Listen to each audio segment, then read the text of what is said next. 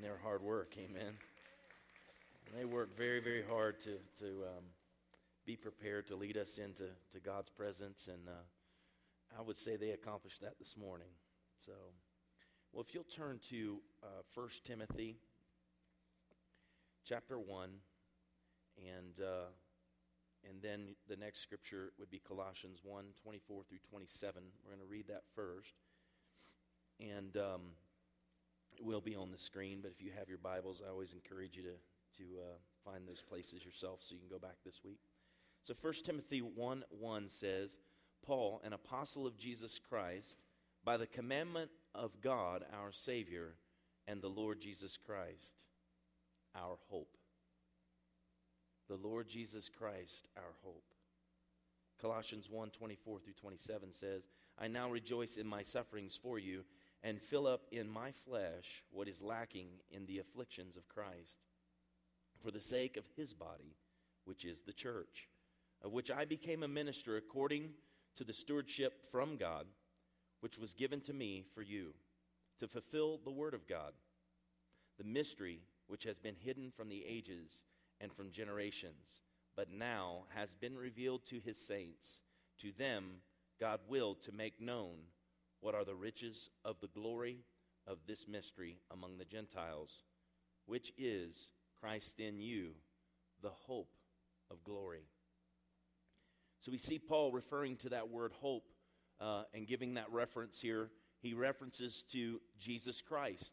That Jesus uh, Christ is actually referenced to be hope for us. Paul uses the title, which is very unique in the New Testament. He calls Jesus our hope here in 1 Timothy 1 1. Nowhere else is Jesus so described than the scripture we read after that, which is Colossians 1 in verse 27. It says that Christ is in us and he is the hope of glory. The hope of glory. If you will, again, that first advent that Christ appeared and the hope of glory that one day he will appear again. That Christ is coming back for us, for those who have placed faith in him because of the hope that he was sent to the world, wrapped in swaddling clothes, crucified on a cross, buried, and resurrected from the dead. They who place their hope in him have a hope of glory, that one day we will be with him forevermore. it was a word, the word hope was used very commonly in the early church. For instance, uh, be of good cheer in God the Father and in Jesus Christ, our common hope, Ignatius. It was a word that was used by the early, uh, if you will, uh, um, proclaimers of truth, preachers of the gospel, declared the word hope to others that was only found in Christ. Polycarp said, Let us therefore persevere in our hope and the earnest of our righteousness, who is Jesus Christ. The word hope, elpis, if you will, is very closely related to the word faith, which is pistis. And it means a confident desire and expectation. And that close alignment with the word faith, pistis, that the two have a relationship. Hebrews 11 and 1 says, Now faith is the substance of things hoped for, the evidence of things not seen. So that close relationship between faith and hope if you will, people stood in faith, believing that God would send the Messiah. They had a hope of that coming, if you will. They had faith in God and a hope that He would deliver on what He had promised. And the relation of the two, one day, Messiah came. And when Messiah came, that which they hoped for, right? And stood in faith for because of the hope that they had that what God promised he would deliver on, right? One day came. And what was unseen became the seen. Same for us. Is what we stand in hope for that Christ will one day return is in direct relation to our faith that God will deliver on exactly what he has promised us. And when that day comes, how many of you know what a day of rejoicing that will be. If anybody knows that old hymn, what a day of rejoicing that will be when Christ appears for those who are found in the faith. Jesus is our hope and our basic, basis of confident expectation. I say a confident expectation because in a place of darkness or in a place without faith, in a place without hope, it's a place of confusion. We don't have confidence when we're in those places of, of darkness or confusion, if you will. We can't find our way. We don't know if God will really deliver on what He's promised when we find ourselves in that place.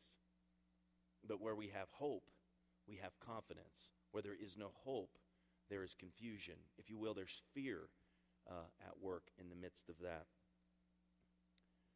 I read about a church leader who does some voluntary work for Citizens Advice Bureau. Never heard of it before, but I read this uh, small story and, and thought it was very interesting. But he does some, some work for the Citizens Advice Bureau, and he was commenting that what struck him was that with many people who came in, there was an absence of hope. People come in, perhaps their relationship was broken down, uh, and they have some resignation, if you will. But when he uh, would say, Is there any chance for reconciliation? they would say, No, that's it. I'm done. There's no hope for the relationship. There's no hope for my situation. They had no hope. Paul talks about uh, that a lot, if you will. In uh, Ephesians 2.12, he speaks, without hope and without God in the world. Paul talks about it being this in this state. He says that once when we were outside of Christ, we were without hope. When we were outside of Christ, we did not have hope. What trust man can put in his own flesh, his own abilities, all of us have been in our downtime. We've had up times and downtimes, right? And when you're in that downtime, your, your trust or your confidence in what you're able to accomplish is down. Anybody that's ever been in the down and out moment in your life knows what it's like to be without hope. But for those that are in Christ, even when you're in the down and out moment, that's, that's why the Bible even says when we lose a loved one that we don't sorrow the way the world sorrows. We don't, we don't see this life the way that the world sees it because even in our hardest situations, we find hope in Christ. You say amen in the house this morning? We find hope in Christ even in our most difficult circumstances. We can look and we know that in Christ we have hope.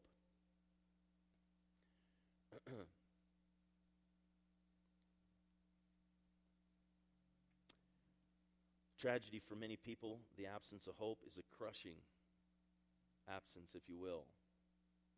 Sometimes they can't find their way out and need, need another to lead them out. Have you ever been around somebody that's just, it's constant negativity? Negative, negative, negative, negative, negative. That's a person without hope. They, they can't see, if you will, the light at the end of the tunnel. They can't, they can't see, if you will, you know, the rainbow at the end of the flood. You know what I'm saying? They, they, don't, they don't have that covenant with God. They don't see that God can deliver them from their current situation. Everything around them tends to dictate their life rather than looking through those situations and understanding that God is the answer. There's nothing better than when you're in a low time having friends in this life, having relationships in, li- in this life of folks who know how to walk in a expectation of God working, and that, my friends, is based in hope. It is all rooted and grounded in the hope that we have in Christ. And that when you're around that person and you're in the down and out and they start speaking into you that hope, it can begin to change your perspective of how things can be. Come on now. It's true. How many of you love those kind of friends? Some of us get frustrated. We're in the down and out, and they start talking to us. It's like, well, you don't know my situation, right? Thank God they don't know your situation because then they just sit down with you and cry too rather than encouraging you to walk out of your situation. Amen. We need people like that around us. so, what is hope? Hope, if you will, at that confident expectation, it's to look forward. Say, look forward. I like how James described that this morning that looking forward, but it's looking forward with confident expectation. It's about the future. Hope is for the future, and it is the belief that the future can and will be better than the present or the past. Paul says clearly it is not about something we already have. He speaks that in Romans 15:4. Make sure you put that up there. Romans 15:4 for everything that was written in the past was written to teach us so that through endurance and the encouragement of the scriptures we might have hope. Through endurance. Somebody tell me what endurance is. What's endurance? Perseverance. That's good. Somebody got another term for that? What, what would what would endurance? Huh? Long suffering. What else? Anything else? Any of them old terms from grandpas? Right? When the going gets tough, there is something that God does in us through hope.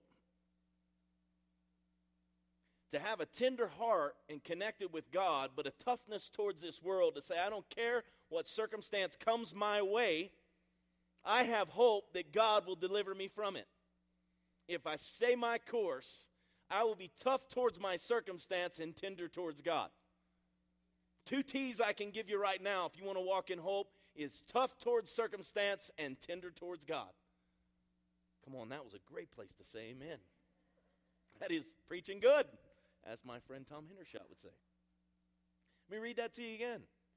For everything that was written in the past, say past, was written to teach us, say teach us, so that through endurance and the encouragement of the scriptures, say scriptures, we might have hope. Now, there is no greater, I said this, I think, uh, last week or the week before. I can't remember exactly, but I said this. No one can feed you better than the Holy Spirit and you spending time with the Word of God. Feed yourself. In reality, you're not feeding yourself, it's the Holy Spirit. Jesus said that He would send the Comforter, He would send the Comforter, and He would guide us into all truth, and that He would teach us of things to come. He is called the teacher.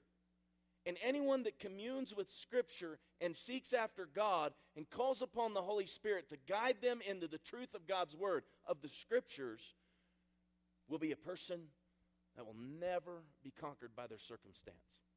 Circumstance will be there, make no mistake about it, but your circumstance will never conquer you because your hope is too great for the circumstance that comes your way. And you remain in that situation, your circumstances, you don't become bitter if you will, towards God, right?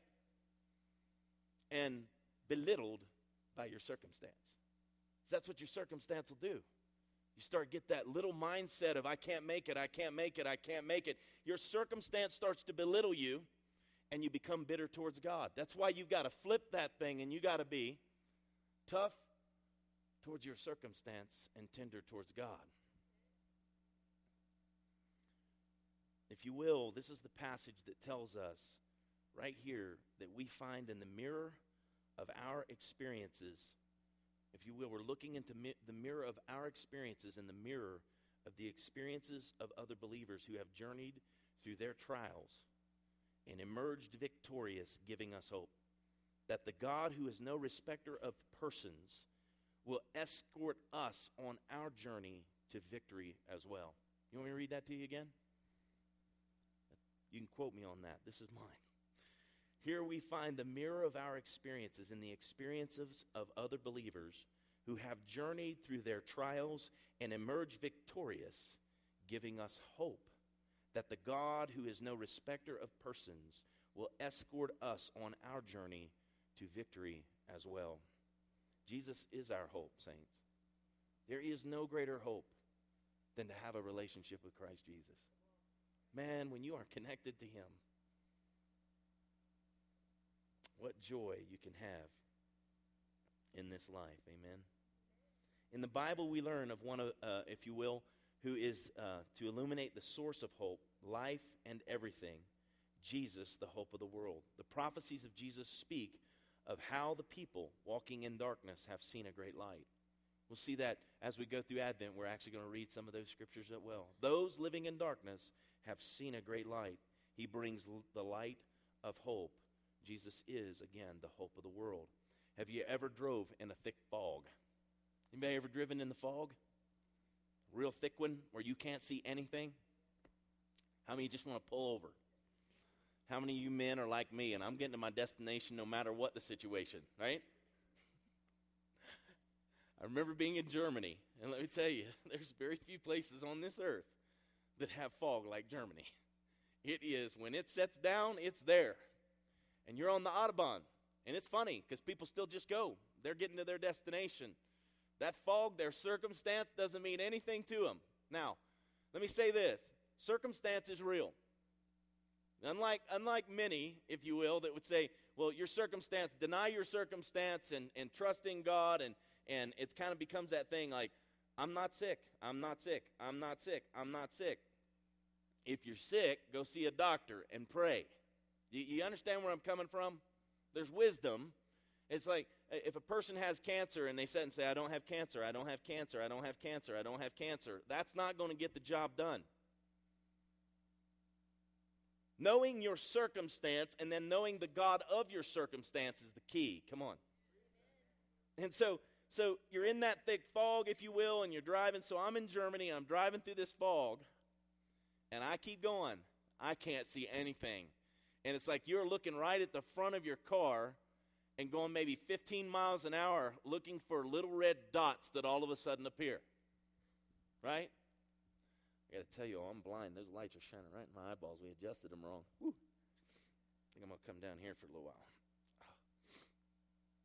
Yep, I got a nice dot right there. So we'll just preach blind right now. Overcome my circumstance, right? So, um, so I'm driving, and you're looking for those little red dots to appear, and I hear. hmm. I slowed down to about two miles an hour, thinking of one thing then. I'm not looking for red dots as much as I'm looking for yellow ones in the rearview mirror, right? Somebody else is coming up. Point being that, that when you can't see clearly, and circumstance, if you will, I'm trying to compare fog to your circumstance. That circumstance often can bring that place of confusion an inability to see clearly what your situation is. Let me say there's no fog you'll ever be in, there's no circumstance you'll ever be in that God cannot see you through. Now, remember driving in that fog and you're creeping along, and all of a sudden you get up here and there's about six cars just like bashed up because everybody's like, it's okay, I can make it. You know, look, in your circumstance, proceed with caution. And the greatest caution you can take is to seek God.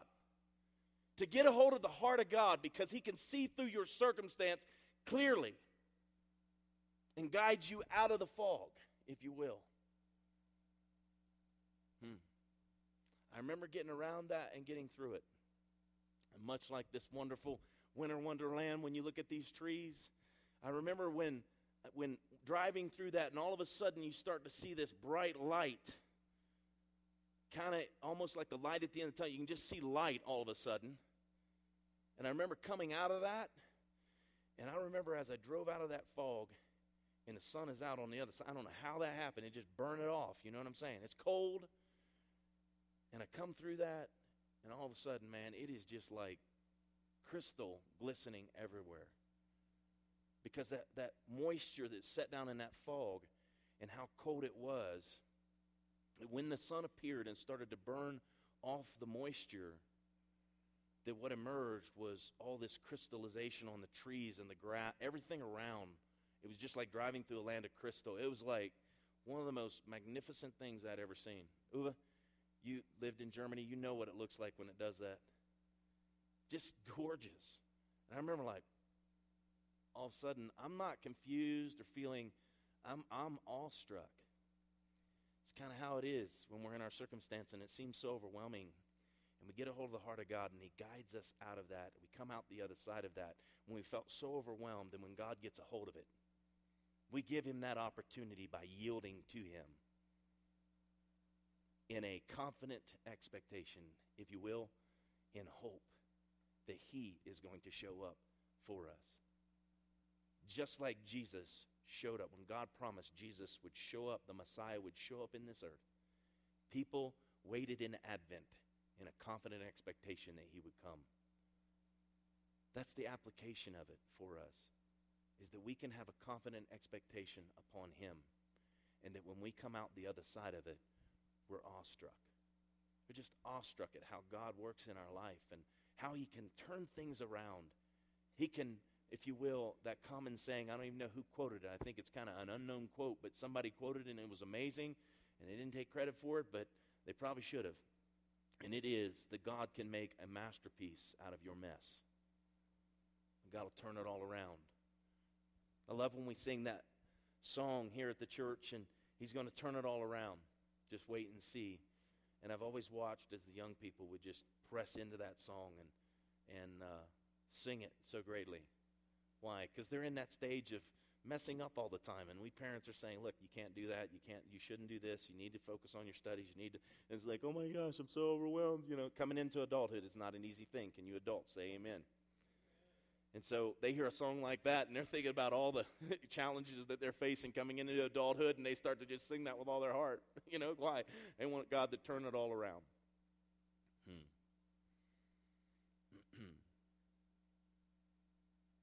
In the Bible, we learn that God is the ultimate source of hope, life, and everything. Jesus, the hope of the world. The prophecy that speaks of, of Jesus, if you will, how people walking in that darkness saw a great light. Just like coming out of that fog in Germany, I saw a great light, and that light was so welcoming. When I was coming out of that, I was like, man, let me get there because this is not a place I want to be. if you will, at that point, clarity complements the confidence. Clarity complements your confidence. When you are clear on who God is and that God will deliver on exactly what He's told you, you have that confident hope to make it through where you're at to where God wants you to be. Amen. When, when we light this candle, the candle of hope, every Christmas season we do this. My hope is this is it's not just that we would have hope at Christmas time, but if anything, it reminds us of the hope that we should have at all times because we belong to God. Amen.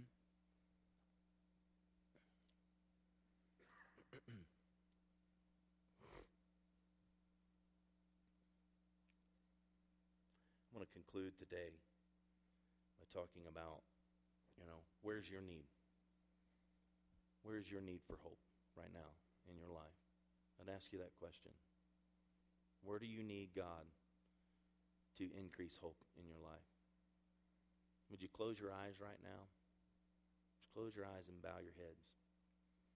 I want you to identify that area right now where you could use a dose of confidence where you could use that dose of confident expectation, of hope. God is for you, He's not against you. He's going to work in your situation. I'm asking you right now as you sit there and you think of that, you picture it and you see yourself. Not positive thinking, but connecting with your Lord and Savior and the fact that He cares about everything in your life. And would you right now just let that go and give it to Him? I'm believing through the Christmas season, whatever you might be challenged with, wherever you're challenged in holding on to a hope, a confident expectation, that God will give you that. And you'll watch those things melt away like we'll watch these candles burn in fire and the wax just melt away through the weeks. That those situations in your life would melt away also. You can open your eyes. You want to inject some hope into your situation, add God to the equation. You want hope in your situation, add God to your equations. Romans 8 24 through 25 says, For we were saved in this hope, but hope that is seen is not hope. For why does one still hope for what he, uh, for what he sees?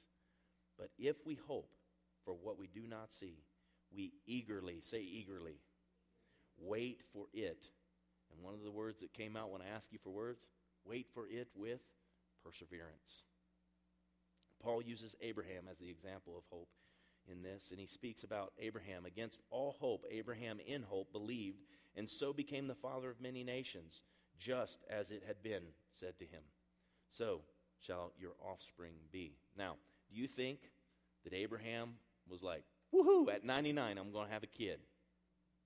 He thought that was a possible thing. It was hope that got him there and faith that crossed him. I've talked so often of that. That if you will, the relationship between hope and faith is this. That if you were to take this, this depression here in the stage and you were to say, and I know I'm behind the tree, surprise, hope is on this side, and a chasm, if you will, that exists between hope and that confident expectation of fulfillment, if you will. The fulfillment of the thing that you're hoping for. Faith is the bridge that will walk you across to possess what God has promised. That your hope is the beginning. If you didn't have hope, you would never enter into faith. Faith is the substance. See, there's no substance to get you there. Hope says, I set myself on this, that God has promised, God will perform this for me. So I set myself in hope, and I walk across the bridge of confident expectation in hope that faith will take me across to possess. When the children of Israel went in to possess the land, they went at his word. They left Egypt in hopes of entering a promised land. When they got to where they could enter the promised land and they looked across the Jordan and they saw the promised land, some of them saw the giants, some of them saw God's promise. See, faith, the hope of getting there, faith is the thing that causes you to see what God says and not what your circumstance says. You see that? You get tough with see Joshua and Caleb understood something about that. They wanted to get tough with their circumstance and stay tender towards God. And too many of them wanted to allow their circumstance to cause confusion and conquer them. And therefore, they were left to wander in the wilderness until they died off. And Joshua and Caleb went in with the next generation. Why? They never, they stayed in hope and never lost faith that God would give them. Caleb, as an old man, said, What? Give me my mountain. He's an old man, got a bunch of young whippersnappers around him. He's like, Look, man, I was hanging on in faith before you were ever born. Give me my mountain. He held on to hope of what God would give him, and he got to walk over in faith and possess exactly what God said he could have. Amen. Listen, as Paul says that hope brings joy and peace. And when you have hope that things will be better, there can be a spring in your step, joy in your heart, and no fear, worry, or anxiety because, because it is banished by the expectation of better things. Let me read that to you again. Paul says that hope brings joy and peace. And when you have hope that, uh, that, that things will be better, there can be a spring in your step, joy in our hearts, no fear or worry or anxiety, because it is banished by the expectation of better things. And to conclude, finally, Romans 12:1 says, "Be joyful in hope, patient in affliction, faithful in prayer." I think there's a wonderful relationship there. Be joyful in hope, patient in affliction in your circumstance, your troubles. And watch this. Here's the key to the joyful hope you have and the patience that you might have in your circumstance. Make sure you're faithful in prayer. That's that being tender towards God, right? And tough on your circumstance. If you're in prayer, you're connected, you're staying tender towards God. And the download you get will cause you to look at your circumstance and be tough with it. Say, I don't care what the situation is, I know who my God is, and I put my trust in him. Romans 15 13. May the God of all hope fill you with all joy and peace as you trust in him, so that you may overflow. This is really cool.